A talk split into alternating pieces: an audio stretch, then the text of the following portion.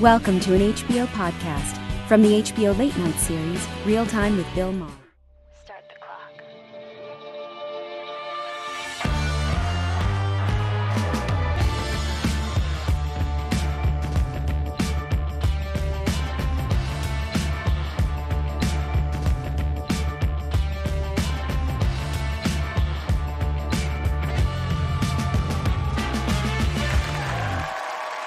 Thank you. Thank you, please. Sound like a great crowd, and I know why you're happy today. Hey, NASCAR has banned Confederate flags. Things are changing in America. Wow. I mean, you know, you may not think that's a big thing, but NASCAR banning Confederate flags? That's like gay bars banning sarcasm. No, good, good on NASCAR. They said this will provide a more welcoming and inclusive environment for their black fan.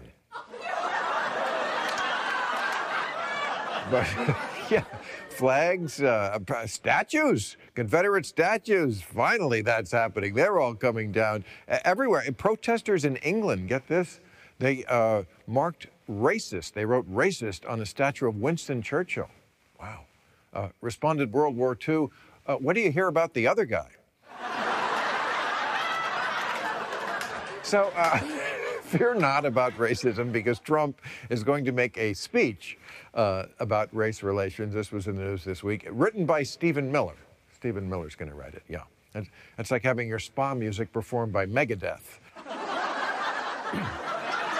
And by the way, why even write a speech for Trump about race relations? He's got two points about race. Kanye loves me, and I let Ivanka marry a Jew.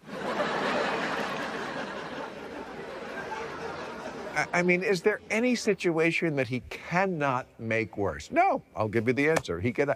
I'm sure you saw what happened in Buffalo. A protester, a 75-year-old man, was pushed by the police backward, cracked his head on the sidewalk, and Trump, of course, has to go out there and tweet, uh, he, he fell harder than he was pushed.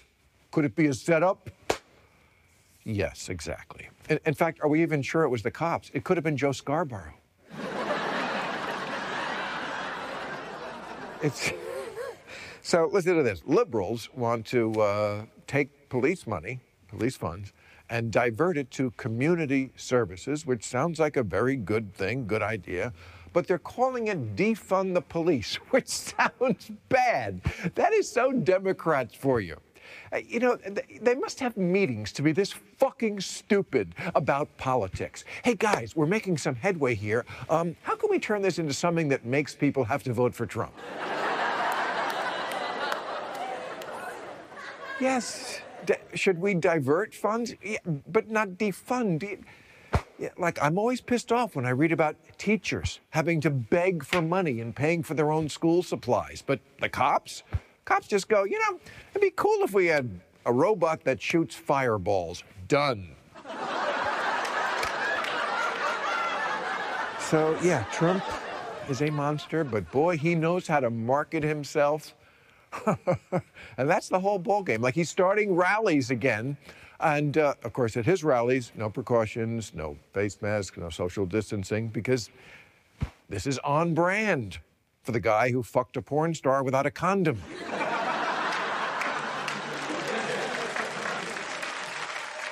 So, uh, yeah, that's going to be quite a rally. No distancing, no masks. But hey, I wouldn't worry about it, MAGA fans. It's not like you're old, overweight, smoke, drink, have diabetes, stress issues, and anger issues.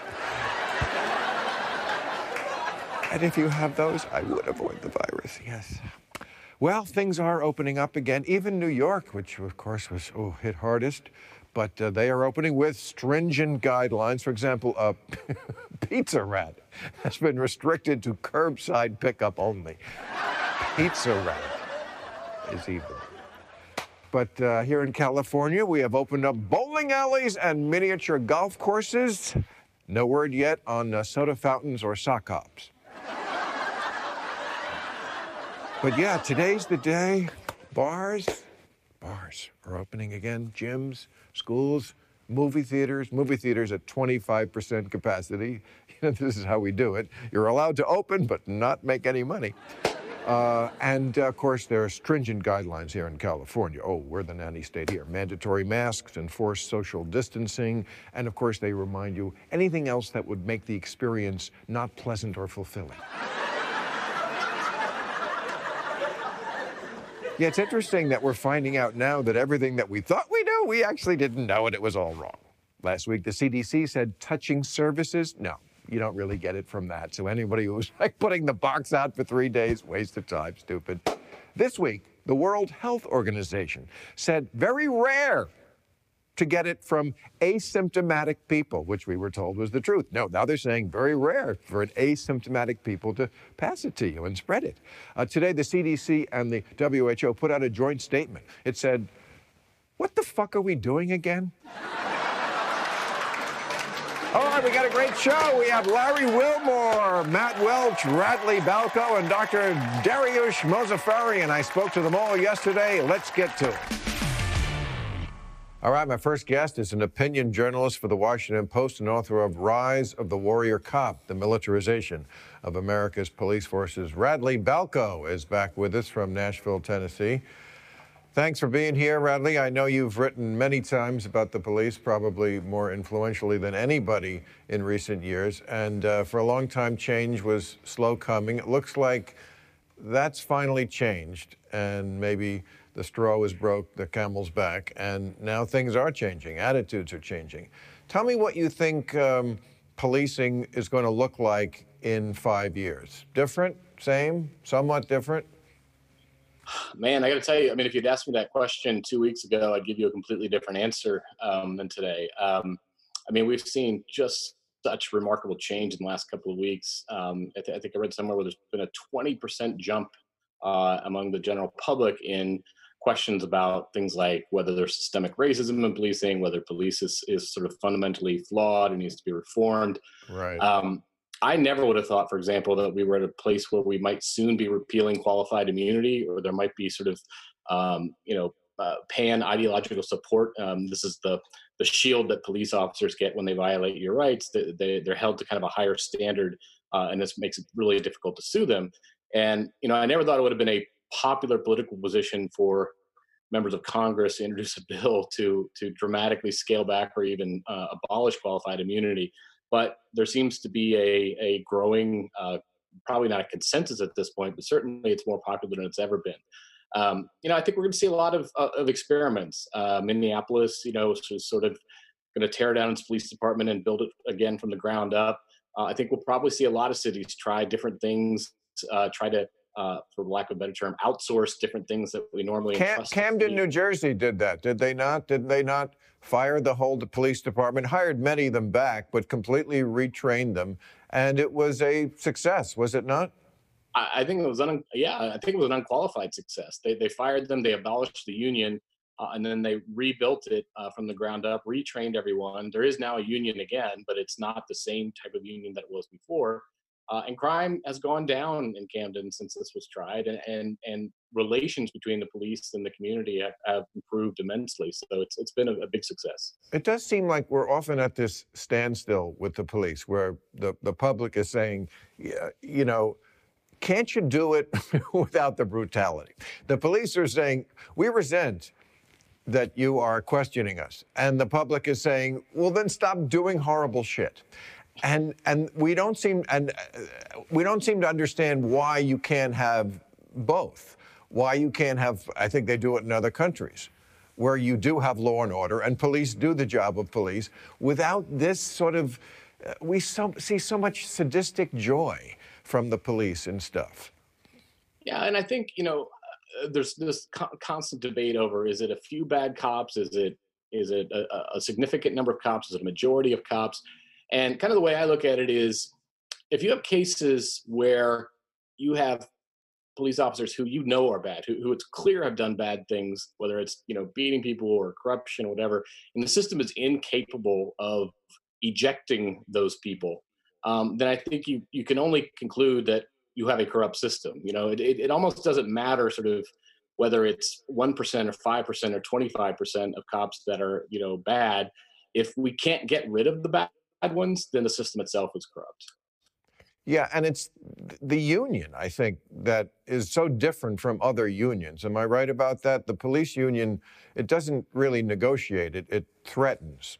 Uh, you Yeah, know, I it's a little bit like, are are terrified of police unions. I mean, you look at somebody like De Blasio who ran on a platform of police reform, got elected on it, uh, and then said something you know that was pretty pretty tepid and milk toast. He said he he, he told his mixed race son that that he should be careful around the police, and you know the police union just clutched its pearls and feigned this outrage, and then.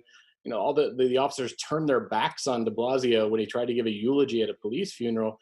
And you could tell that it just shook him to his very core because he's he's been completely deferential ever since. And it it's really a testament to the power that these unions really have over politicians. I mean they are terrified of crossing them and again, because they they don't really negotiate. It's it's more of a mafia-like uh, protection racket idea that they put across that if you i mean let me quote bill barr. I saw this in december. He said this. I flagged it. Never got to do it on the show but it stuck in my mind. This is the attorney general of the united states said they meaning the public have to show start showing more than they do respect and support for law and for the law for the the respect and support law enforcement deserves and if communities don't give that respect and support they might find themselves without the police protection they need. I, I, find that such a chilling remark. I've heard it from union people. I've never heard it from the Attorney General of the United States. uh, well uh, sessions actually said something similar um, Oh, yeah. uh, right before Barr but yeah i mean chilling's the right word for it it is i mean i can't think of any other profession that is so kind of psychologically isolated and kind of bound to one another where you know i'm a journalist you know journalists call each other out for bad behavior all the time. The idea that like i would stop doing my job or or intentionally doing it less well because some other journalist was criticized um, it's it's sort of mind-blowing. And, and then you think about what police actually do. And it's not just about not doing their jobs right. They're literally saying we are going to put people in harm's way. We are going to fail to protect people if you dare to criticize us or you dare to prosecute us when we do things that, that are illegal. I mean it's it, it is a, a mind-blowing place that we've gotten to uh, uh, uh, where we are right now. Um, and you know I, I, it's overdue for a correction. It's overdue for a major correction and it's it's it's heartening to see that we're finally or we seem to be finally there Do, do we ask the police to do too much, though? Uh, we're, talk, we're talking now a lot about defunding, which is a terrible way to put it, and I'm going to talk about that with the panel, the branding aspect of it. But just the idea of defunding, it really means um, reorganizing, and in some ways, asking the police to do less of the things that they do now. They do seem to have to do every, everything from, you know, stop murders to being marriage counselors sometimes. I mean, it's true. I, I think you know. I think defunding it, it means uh, on some level shrinking the footprint of the police and trying to minimize the number of actions police inter- have, with the uh, interactions police have with the public. So, you know, if we decriminalize drugs, you, you would eliminate a ton of police officers and a ton of police work. If we get cops out of the schools, you would do the same thing. And this, this, what I'm going to say now is going to sound somewhat radical, only because we're so accustomed to the idea. But there's been a lot of writing on this this week, and it's been fascinating. There's no reason why police should be enforcing our traffic laws. It just doesn't. It doesn't. It, it, it, we we accept it because they've always been doing that. But if you think about what happens when you get pulled over, cop pulls over, pulls you over. You know, he's got his gun and his four other weapons on his belt. He's looking down at you. It's this very sort of power, lopsided power reaction. And what does he do? He gives you a ticket, which you then take home and decide whether you're going to pay or not. There's no reason why you know, I, I, have problems with traffic cameras for other reasons, but there's no reason why a camera or even a, a, a, the equivalent of a parking meter maid couldn't just drive up behind you, get your license, call it in, and you get a ticket in the mail, and then you're right back to where you were before. You decide whether or not you're going to pay it. The idea that we have to have these interactions with these armed sort of enforcers for what are petty offenses. I mean, and you, and you got to think about how many, how much of the animosity between, say, the black community and police has stemmed from traffic stops that go awry, or that go wrong or that lead to you know unnecessary or unjust searches. Uh, you eliminate that, and you also, again, you eliminate a lot of police personnel, but you also eliminate a lot of the bad will and bad blood. Um, and then what, with the cops that are left over, the people who are actually going to be fighting crime, you could pay them a lot more, so you can attract better people and keep better candidates. Well, uh, this this week uh, they canceled cops and they canceled live PD. So once again, Hollywood has come to the rescue and found the solution to the problem. That'll do it. We're canceling the TV shows. You're welcome, America. Hey, thank you for joining us. I appreciate your expertise on this subject, and I'll see you soon. Yeah, thanks for having me. Okay. All right. Well, in the uh, many weeks we've been doing the show here in the backyard, uh, people have seen glimpses of my dogs before. Chula! And uh, they've asked me, can we see more of the dogs? And all I can tell you is yes. And here's the day we're going to do it because these dogs are exquisitely trained. Ch- Chico, come over here. Sit. As you can see, they do whatever the fuck they want because that's the way I like it. I don't like to ch- train my animals. I think it's demeaning. I like to know what they're thinking. Come here. You've got some shit on your ass. Come here. Okay. The secret to training animals is knowing they're stupid and they're hungry. They'll do what you want if you give them food. Hey, stupid. Hey, you can't even smell food? This dog is so fucking dumb. Come here, Chico. It's your lunch. And that's today's version of Bill Maher with dogs. All right, here's our panel. He is a writer, comedian, and host of the podcast Black on the Air, Larry Wilmore from here in Los Angeles. Larry, Hey, Bill, good to see you. Great to see you.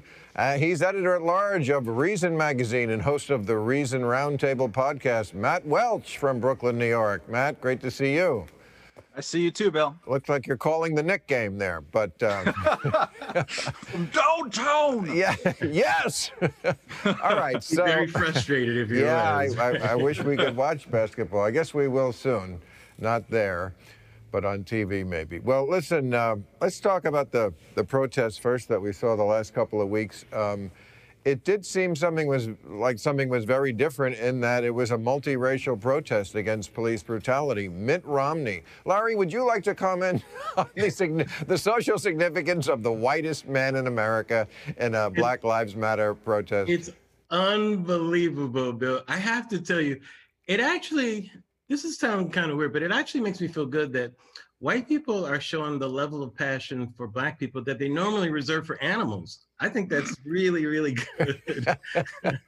Very few white people care about animals either. Trust me, I'm a PETA board member. I, I yes, know I know that. you are. Yeah, I know, you are. yes. Uh, well, you, you can love all living creatures. You know, All creatures. that's All creatures all matter. Creatures. absolutely all right. creatures, great You and small, black, white. Um, uh, I, I think for, for. Mitt Romney, though, it's kind of a probably a thumb in the eye to Trump too. You know, like at this point, he's doing everything again to irk Trump. But it is interesting, Bill, how it's kind of become not just diverse, but it's global, which has really surprised me. I mean, in the '92 riots, it was really localized. You know, it was right here in Los Angeles. I think I don't know if you were here in New York at the time. No, I was here. Yeah, it was. Yeah. It was bad.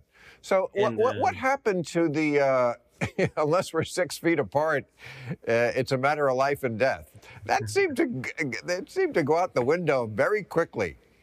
What uh, what uh, must frustrate a lot of people are you know the the people who uh, had to bury loved ones Mm. uh, without having to see them in the hospital in the final days, and and then you know can't go to a religious ceremony and such like, and then seeing that uh, incredible Zoom shot. I think it was on Hollywood Boulevard where it just looked like a gigantic uh, street party. Hopefully that will lead to us being able to do things like you know go to the store in my neighborhood in Brooklyn again and go to the beach and all that. Uh, but I think pursuant to your original point, it also uh, it's an amazing uh, shift in public attitudes in six years since Ferguson. It's amazing to see that a majority of Republicans uh, support these demonstrations, not just a clear majority of Americans. People's view on whether the criminal justice system has systemic problems is way up, way up. And I think one big part of that, uh, which is interesting, is that it's cell phones, right? Everyone has one in their pocket. We've been able to see because the media for a long time did not cover certain neighborhoods or certain populations that much. Well, we cover ourselves now, or whoever covers themselves, and you can share this. And I think that's really uh, alerted public opinion, as have the protests themselves, uh, which have been largely peaceful. There's been some looting at the tail end in places, but the confrontations with police themselves would show how armed they can be, or sometimes how arbitrary they can be in, in going after people, has kind of uh, fed into all of this. So I think it's a it's really remarkable how a different world we live in than just a couple of weeks ago. Larry, did, did, did you ahead, see that that Trump uh, is resuming rallies, and the first one is going to be on Juneteenth? Did you see this today? In Tu- in Tulsa, Oklahoma, which is the site of the worst racial one of the worst racial crimes ever in American history, certainly in the 20th century. Um, wow, not since Reagan went to uh, Philadelphia, Mississippi to open his campaign in 1980 have I think I've seen a, a racist dog whistle that loud. Yeah, Trump has passed dog whistling. It's like a, it really is a dog megaphone at this point, you know? I mean, and and even if it's not that, Bill, the insensitivity to it and not doing, just do your fucking research, do your homework, you know, be a, be a little more conscious of the actions that you're doing. Even from um, the way he did that, you know, his silly walk to that church, you know, and had all the people, you know, gas them or whatever you know, just for that uh, ridiculous photo op, you know, Trump, he's he's in the weirdest kind of bubble I've ever seen for a president, Bill. I've never seen the type of bubble he's in. It's even hard, it defies explanation. I think that one uh, move, however, uh, uh, permanently made unpopular what uh, Tom Cotton was talking about. Like, if that's what it looks like when you send in the National Guard or send in federal troops, that's ugly. They're just shooting pepper gas and tear gas canisters at people and arbitrarily clearing out a, a population of people who were not rioting in any sense. We're not breaking the law at all. Uh, so yeah, it, it you know it's it's not the uh, Yeah. we don't need army helicopters uh, uh, going down in the cities in this country. And he had just he had just faked praised the peaceful protesters, you know, and then immediately after that happened, you know, you can't have both. You know, the American people aren't stupid, and it's interesting to see all the well, I won't say all the Republicans, but the number of Republicans that are starting to respond to this, especially the military leaders who are coming out and kind of going against Trump, people that he's had in his cabinet and other people. I've never seen anything like that. That's kind of unprecedented. So I was talking to Radley Balko earlier about the police, and we were talking about defunding. So I want to get into the the uh, branding aspects of that with you. I think it's a terrible way to put it. Uh, only a third of black folks want to, in the lat- lat- latest poll, defund the police. Uh, if you put it a different way, like, hey, we did it in Camden, and it, it's the Camden miracle, that would be a- And the uh, the mayor of uh, Minneapolis was thrown out of a Black Lives Matter meeting because he said, "I do not support abolishing the police." I worry that Democrats are wandering into another purity test uh, that's not going to serve them well, and it's going to be about how much you want to get rid of police altogether. Yeah, the thing that gets me about this is what do you think happens after you get rid of the police? Um, you know, there's going to be public safety is going to be a function afterwards. There are interesting there The are movie interesting Purge. conversations to be had about like whether cops should be like pulling you over for traffic tickets, right? Or um, a one way of looking at it is that police should stop being funded by shaking people down and, and seizing their assets, which they can do under civil asset forfeiture, or you know, installing traffic light cameras. You know, funding the police through operations like that has created all kinds of terrible incentives. Yeah, sure, let's talk about that, but that fits a little bit uh, more difficult on a uh, on a, a street sign. It was one of the problems in Ferguson um, a few years ago.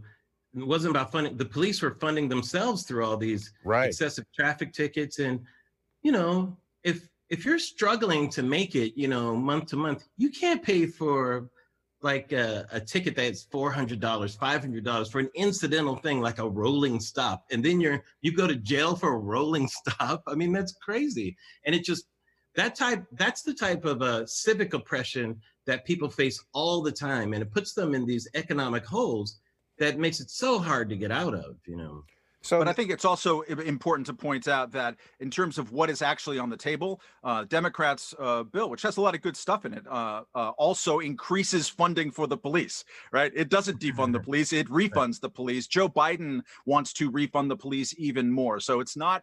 Uh, actually, a working proposal uh, on a federal level. On the local levels, different uh, things and experiments can be tried, uh, but people aren't actually defunding the police in any widespread sense. And, And the- Bill, Democrats like to do all they can to lose things first. Yeah, you know? I, So I'm so glad you brought that up. That's where I'm going with this because the Democrats do have a very good police reform bill with the things that have broad support, like no more Yeah. chokeholds and no more no knock going into somebody's house, that kind of stuff with a battering ram and shooting their dog. We want to get rid of that kind of stuff. Okay, so they're introducing this bill. The, the Congressional Black Caucus asked them to wear this, I think it's called a kente scarf. the, the Kente Club, yes. Cloth. Okay, it's a scarf, and uh, I'm sure we're going to show a picture of it. I hope. Uh, and of course, woke Twitter had a shit fit because uh, they said they were culturally appropriating. I, to me, it's so like woke liberals to do this to tell the people who are trying to do the right thing, you're helping wrong. You're always helping wrong.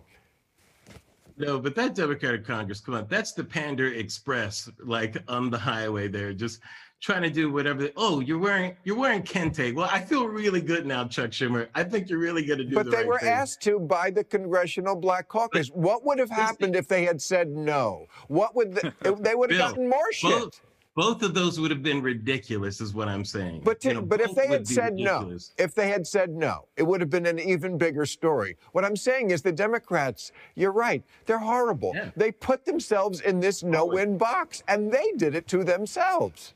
Yes, and- but they looked so ridiculous. It looked like it was like uh, for congressmen who considered suicide when the rainbow wasn't enough. Like, you know, they Yeah. could do this some black nationalist readings or something. You know. I, I actually thought when I the first couple of times I saw this uh, come back on my Twitter feed uh, that it was photoshopped. Like, oh yeah, this is some kind of like a political deep fake of trying Yeah, to make the Democrats look ridiculous.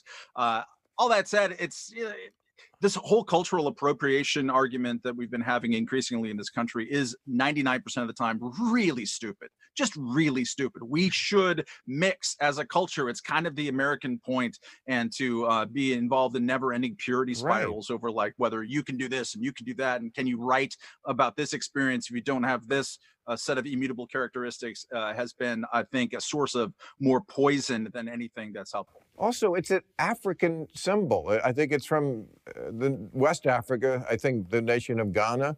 Um, And it's, I don't know, does it not sort of say you're foreigners in your own land? When they, when they presented the DREAM Act, they didn't have a mariachi band behind them. Are you sure? They didn't, just I mean, they didn't they think may as well have put on Afro wigs too, and just go full, full early seventies. it. I hadn't mean, heard that. No, they should have had black gloves and done the Tommie Smith Juan Carlos thing. You know, it just they're like this. If Oh. Jamie Dimon can take a knee, they can take a Yes. knee too. Come on. All right. So, just sign the damn bill. Make Bill. How about this? Pass some good fucking reform. How about that? You know, that's the thing that you want. well, I just don't understand why they never uh, rebel against the bullies who are on Twitter who do not represent. How many times do they have to learn it? They do not represent nearly the mainstream of the party. Now they're doing it with this looting issue. You know, on, on social media, it's, Yeah. you know, saying looting is bad is bad. um, I, I, and looting is bad. I can keep two thoughts in my head at the same Yeah. time.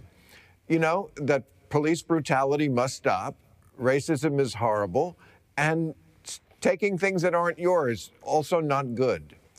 Absolutely. And a lot of it, the looting was kind of this weird, like other experience that was happening alongside of it. Because normally looting usually happens right away when people are at their angriest, you know, it's usually local because people, there's a connection between that local business where you feel maybe oppressed by, where they're taking money out of the community. You know, that's where it comes from. People were looting in Santa Monica, Bill. You got to use Right. ways to get to that looting, you know? Yeah, I saw white guys coming out of Patagonia with surfboards getting on a motorcycle. right. I mean, what, what's good? They're looting a wet seal. At least have some taste if you're gonna loot. Right. You know? I mean, right. I mean, It's and ridiculous. They were rolling up in, in, in New York where I'm at. They were rolling up in, in like black Rolls Royces, like hundred thousand dollar cars, and getting Yeah. out there in a very organized sense and It was very bags and everything. And and to your point, Bill, it's it's not hard at all. This is exactly where the vast majority of Americans are to say we want uh, police reform. Demonstrators are fine and also don't loot and smash it's really not hard it's just sort of Yeah. this elite conversation where everyone is on eggshells like afraid to say this obvious thing because then they won't be seen as being you know having good enough allyship and it's nonsense like normal people look at that and say what language are you speaking Right. Bill, wha- one of the worst examples was when the police station was burned in in Minneapolis. Now that's one of those instances where you can say that's a horrible thing to do. You would never support that. But I understand where that anger is coming from because that's the source of it. That's where you can have both thoughts at the same time. I would never support that. I would never want somebody to burn a, a police department. It's terrible. But when you see that that happened, you understand it. I don't understand people like looting the uh, Gap in in Venice Beach. It's like, you know, that just doesn't make sense. Okay. LA Times uh, interviewed uh, looters, uh, which is pretty funny, uh, a few days ago, and one of the quotes was, uh, "Well, looting is the only way that we can get our voices heard." It's like, no, Yeah. no, you can get your voices heard in other ways. I'm yeah. pretty sure. Voting would be a, a good one to start with. Uh, speaking of that, they had a primary in Georgia uh, this week, and it did not go well. The things we've seen before, I feel like this is just uh, a dress rehearsal for what's going to happen in the fall. Not enough ballots, f- five hour lines, broken machines. Uh, we also know that uh, the Republicans much more happy to go to the polls in person. Democrats are much more afraid of the coronavirus. So they're going to stay home, and we don't know what's going to happen with the mail. if Trump has his way, he get rid of the post office altogether.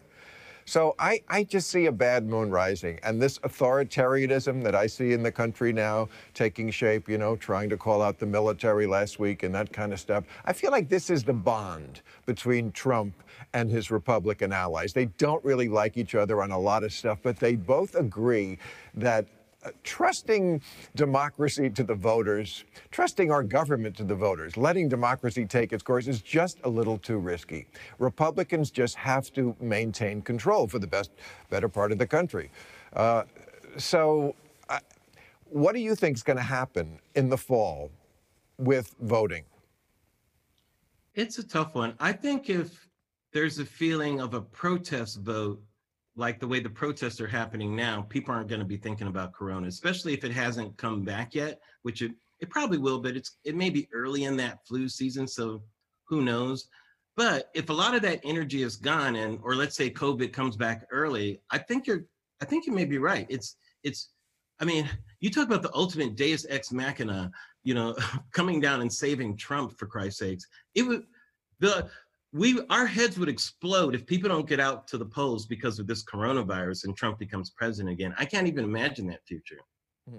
Yeah, I don't. I, I think uh, uh, Larry's right. Like the coronavirus, I don't think is going to be that big of a of a feature. And in fact, there's going to be a lot more states that allow more mail-in voting than we've ever seen before. That's already starting to happen. So there's going to be, I think, access to the vote.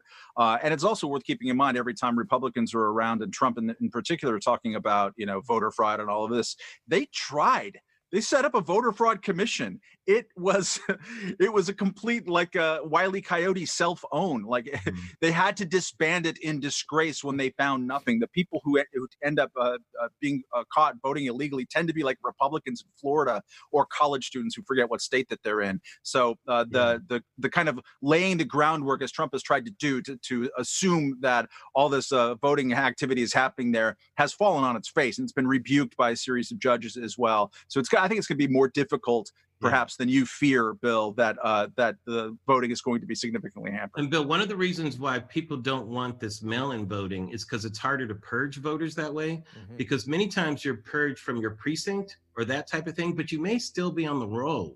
You know, it's this weird middle ground where you're you're registered but you don't appear, and so many times your vote doesn't get counted. You know, um, they give you uh, what what is it called, alternative ballot? Uh, I forgot the name for it. But if you're mailing in your vote, you don't have that problem. So it's one of the ways that votes are suppressed by Well- pur- purging voters off of ver- voting rolls and that sort of thing. What I know is that close elections are decided by percentage points, sometimes less than Yeah. one. I mean, we remember Florida in 2000, 537 votes in a state of that many people. So I, I feel like now that we've, and I blame the media mostly for this, but also the government, scared the shit out of everybody in America. there, I believe there's a certain amount of people who will never come out of the house to do anything again. Not a large percentage, But there is a percentage of people who are like, yeah, I can do this. I can stay I- home always, and there are germs out there, and God knows what could make me sick. And even if it's 2% of the people, mm-hmm. that could be the, the difference in an election or, or I lots of things. Disagree, Bill. I, I I think th- what we've seen here is like a laboratory experiment on humans, Mm. uh, and yeah, I'm in New York, so I'm in ground zero of of this uh, of the virus killing people and all that. You can't do it. You got an 11 year old and a five year old. Try keeping an 11 year old and a five year old uh, in a house. Uh, when it's like spring, it's the only nice day all, all uh, year in uh, New York. Well, they wouldn't be voting crazy. anyway. We all go crazy. Human beings can't stay penned in. They're not hamsters. Some so I think even people who are trying to be creepy shut-ins now or germaphobes, they're going to go out. It's just it's nature to do it. We'll see. All right. Thank you. You guys were great. And I hope I get Thank to you, go Bill. out very soon because really we Thanks, could be doing this in the studio. All right. Thanks very much. see you Thanks, soon. Bill. Okay, I mentioned earlier that Mitt Romney, the whitest man in America, was out marching with Black Lives Matter, which I think is fantastic. I was going to send him a fruit basket just for that. And then I found out Mitt Romney, oh no, he's not done. He's all in on this. In fact, this week, he dropped a rap album. Uh, yeah, it's called Fudge the Police. and uh, here are some of the other cuts on the album. Uh, he's got, I've got 99 problems, but my lovely wife Ann ain't one. Uh, Into Country Club. Uh, Papa's got a brand new binder. I'll be missioning you. Fear of a black coffee. That's the Mormons. They don't fuck with caffeine. Sitting in Dockers on eBay. Me so corny. Uh, Napper's Delight. and of course, Little Red Corvette with my dog on the roof. Okay, our next guest is a cardiologist, public health expert, and dean of the Friedman School of Nutrition Science and Policy at Tufts University. Please welcome Dr. Dariush Mozaffarian. Doctor, I'm so anxious to talk to you because uh, you are the dean of the only independent school of nutrition in this country. Uh, and I've been trying to tell my audience ever since I've been on the air you are what you eat. Uh, food is either medicine or poison. And uh, I feel like it's been falling on deaf ears. But there's one guy in one school who believes me, and he's got a lot of degrees. He went to Harvard and a lot of good places. So why don't you tell us? I know you. I know you've said that 12% of Americans, only 12%, are, are metabolically healthy. What does that mean, and why are we not healthy metabolically? Yeah, among, among adults, only 12% meet sort of basic criteria for being healthy. Um, having a healthy waist circumference, having you know normal levels of blood cholesterol, blood glucose, and and and not having hypertension. Just those few minimum criteria, and 88% of adults are not metabolically healthy. So many more of us are sick uh, than are actually well.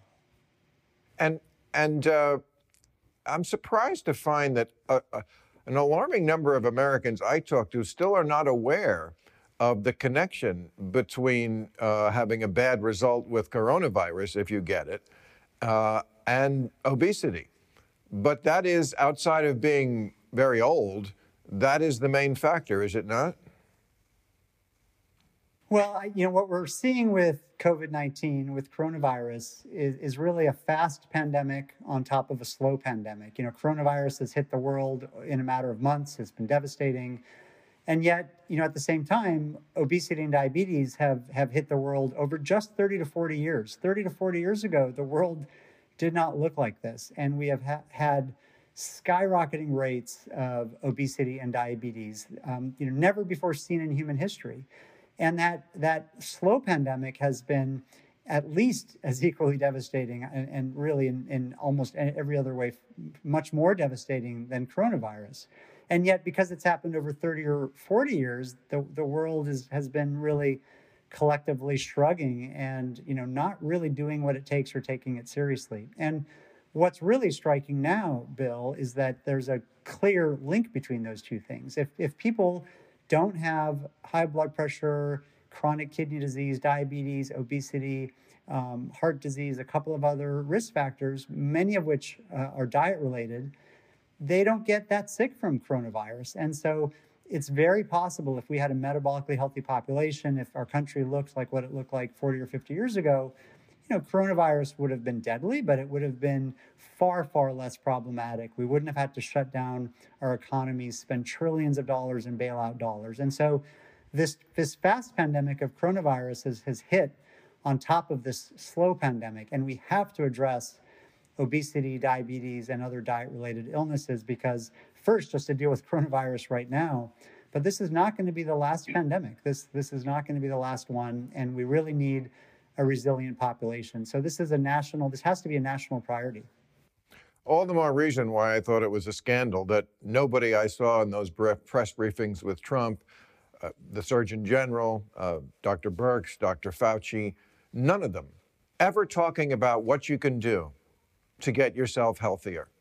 Just about putting a mask on your face and avoiding and hiding. I, I never heard them suggest anything about eating.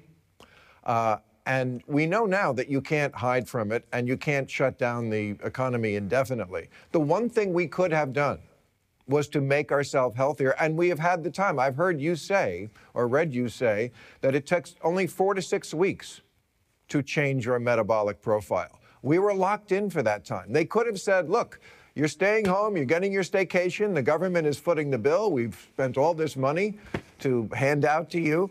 Here's what you can do in return you could get yourself healthier. Tell me why you think the medical establishment doesn't talk to the American public that way. Well, first, it's not too late. So let's start, and let's start here with, with, with this show. But, but I think that, uh, you know, we didn't understand, we, the scientific community, didn't understand COVID 19 very well. And really, it's been now a couple months that we've seen these incredible reports in the United States, in the United Kingdom, in Italy, and China, every nation that's looked.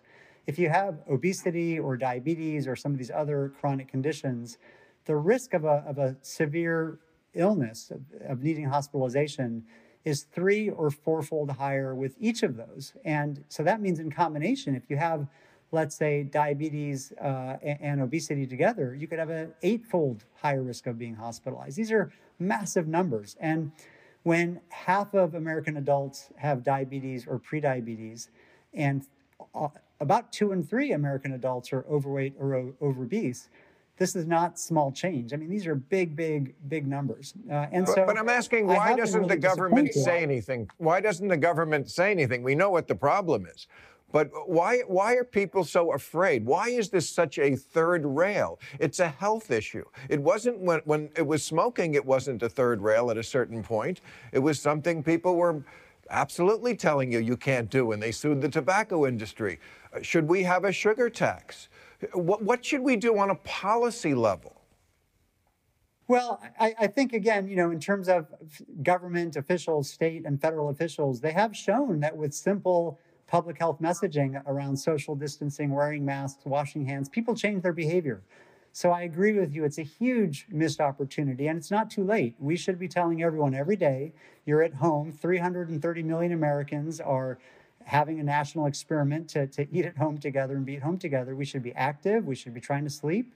We should be eating just even a little bit healthier. And, you know, across the whole population, Bill, small changes in weeks in weeks can make a difference. And over a few months, we could, you know, slowly start to improve the health of our population. So I, I don't know why, you know, I'm, I'm not, you know, uh, in those people's minds, but I think that it just maybe doesn't seem that important or it doesn't seem like it's that big of a deal, but it's a really big deal. I agree with you. And we, we need more than just messaging, of course. And I think that's what your question, you know, highlights is how do we, how do we get around this? And, and, you know, when you have two and three year old kids who are obese now, when you have every segment of the population, every education uh, and income level affected by these diseases, every every country in the world affected by these diseases to some extent, we know we have a structural problem. This is a systems problem. This is not about individual behavior or just just choice. And so we need systems solutions. And I think there's really three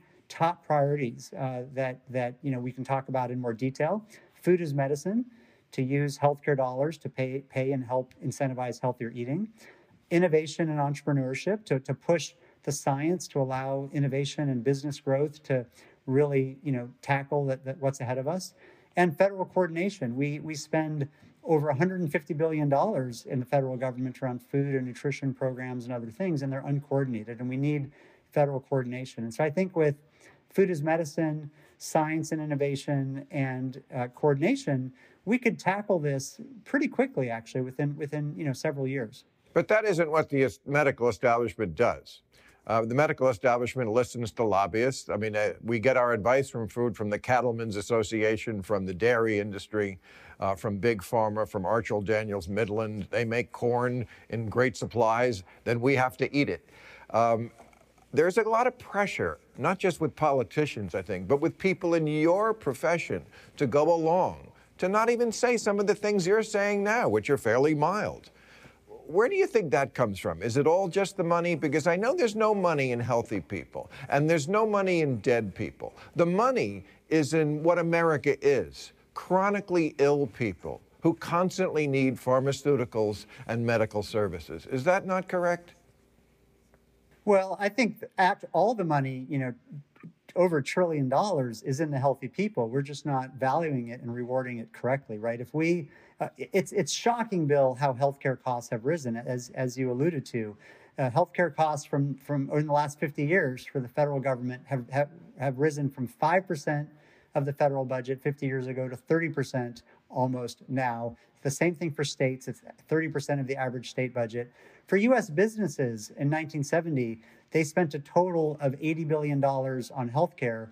Adjusted for inflation, they now spend 1.2 trillion dollars on healthcare. That's stagnating wages. It's it's suffocating every other priority for business, for government. So so there's huge savings to be had here. The problem is, I think, twofold. One, this is pretty new science, and so you know, in, in, for most of the last century, we were worried about starvation. We thought we were going to have a billion more people on the planet, and we didn't have enough food to feed them. And we were worried about the science of the 1930s, 1940s, 1950s, 1960s, which was vitamin deficiencies, things like scurvy and rickets and pellagra and night blindness, these diseases where if you don't have the right vitamin in your food, you get sick. And so we actually very purposely built up the modern food system, which is a food system that has loads of cheap, shelf stable, starchy calories that are fortified with vitamins. That was an intentional goal and it was an intentional goal to address widespread fear of starvation and vitamin deficiency. And, and what we've learned, and this is new science, this is not something we knew even 30 or 40 years ago. What we've learned really in just the last 20 years, especially, is that that simplistic approach to vitamin deficiencies and kind of mass starvation, which has been very effective for those conditions, doesn't work for chronic diseases. It, it doesn't work for obesity, for diabetes, for cardiovascular disease, for cancers for what we're just starting to learn about the gut microbiome and immunity.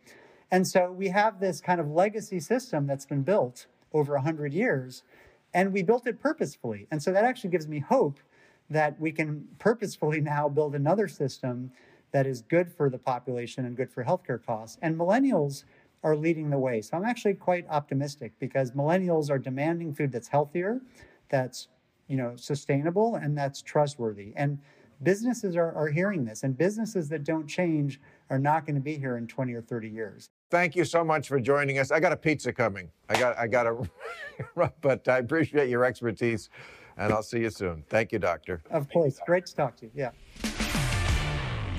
All right, time for new rules, everybody. New rules. New rules. All right. New rule incels must learn some game before someone gets killed. Incel, you probably know, stands for involuntarily celibate and describes a movement of young American men who can't get laid and blame women for it. Like Cole Carini here, who police say accidentally blew off his own hand while making a bomb he planned to use on hot cheerleaders. wow, talk about a lose lose. He fails to kill those who would never have sex with him, and then he blows off the one thing that would. New Neural Nacho Vidal, the male porn star who sells penis shaped candles and got himself arrested for accidentally killing a friend in a mystic ritual involving toad venom, must be declared the new most interesting man in the world. I don't always smoke naturally secreted hallucinogens, but when I do, it's deadly toad venom. By the way, high on toad venom is what you have to be to buy a penis shaped candle. New rule Coca Cola needs to stop coming out with all these new flavors. Hey, vanilla, cherry, sherbet, lime, mango, coffee. You know what? None of this makes me want to drink Coca Cola. But give me a call when you put the cocaine back in it. New rule if we're serious about getting back to normal, we need a dating site for people who have the antibodies for coronavirus.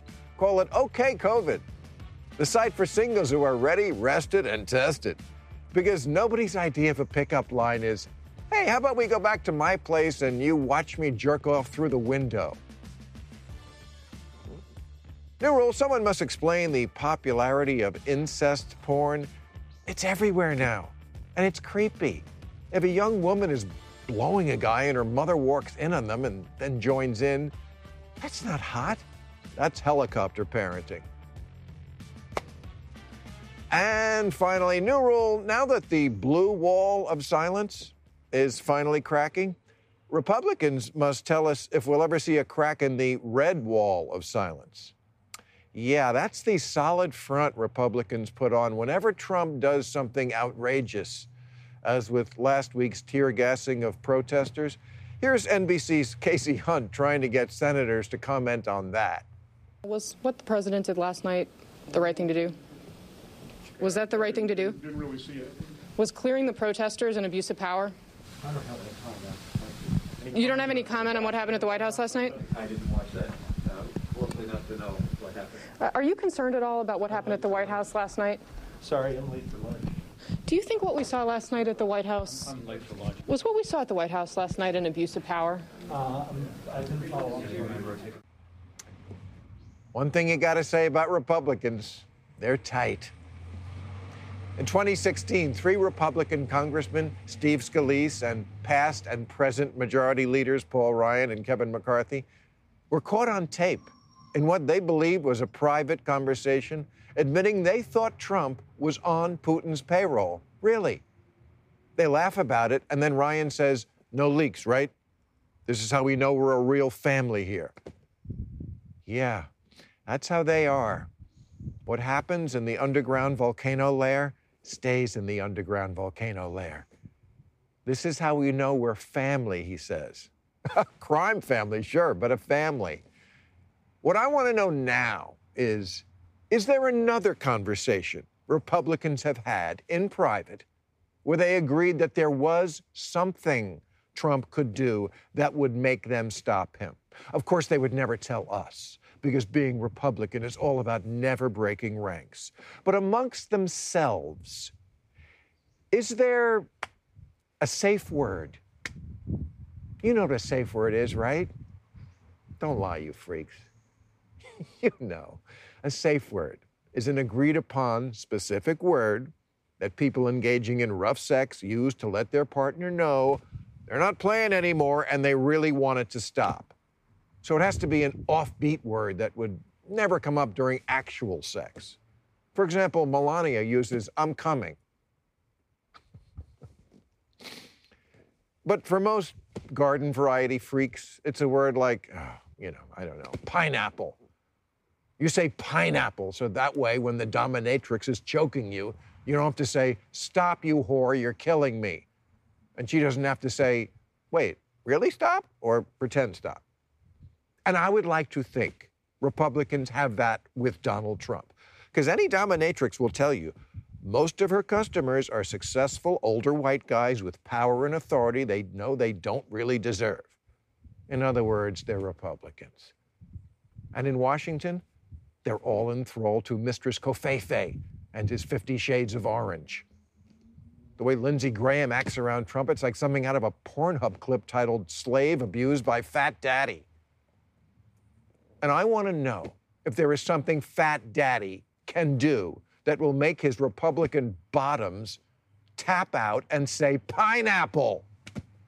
If you asked me five years ago when this nonsense all began what it would be, I would have thought it was the very first thing Mexicans are rapists. But no. Or the next month when he said McCain wasn't a war hero.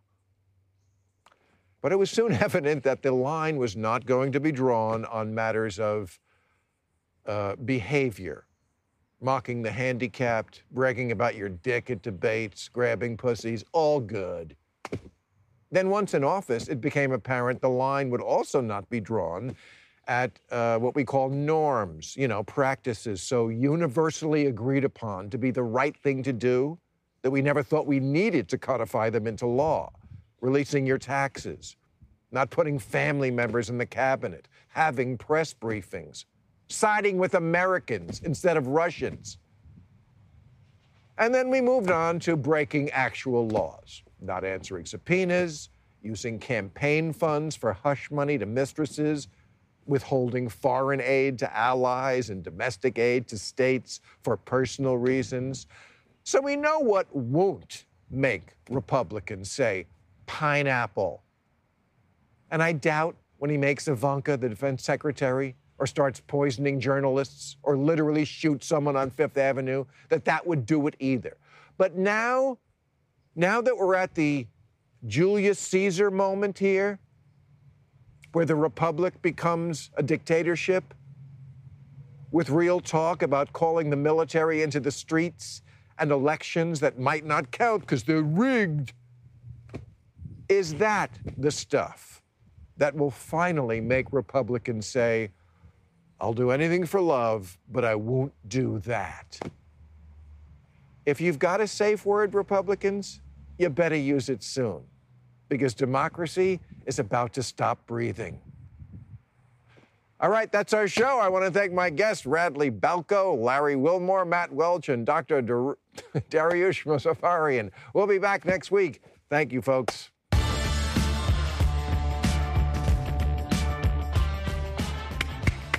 There you go. Sit. Hey, we have a winner. Give me your paw. Shake hands. Lie down. Roll up.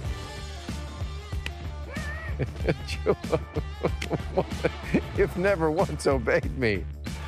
Catch all new episodes of Real Time with Bill Maher every Friday night at 10, or watch him anytime on HBO On Demand. For more information, log on to HBO.com.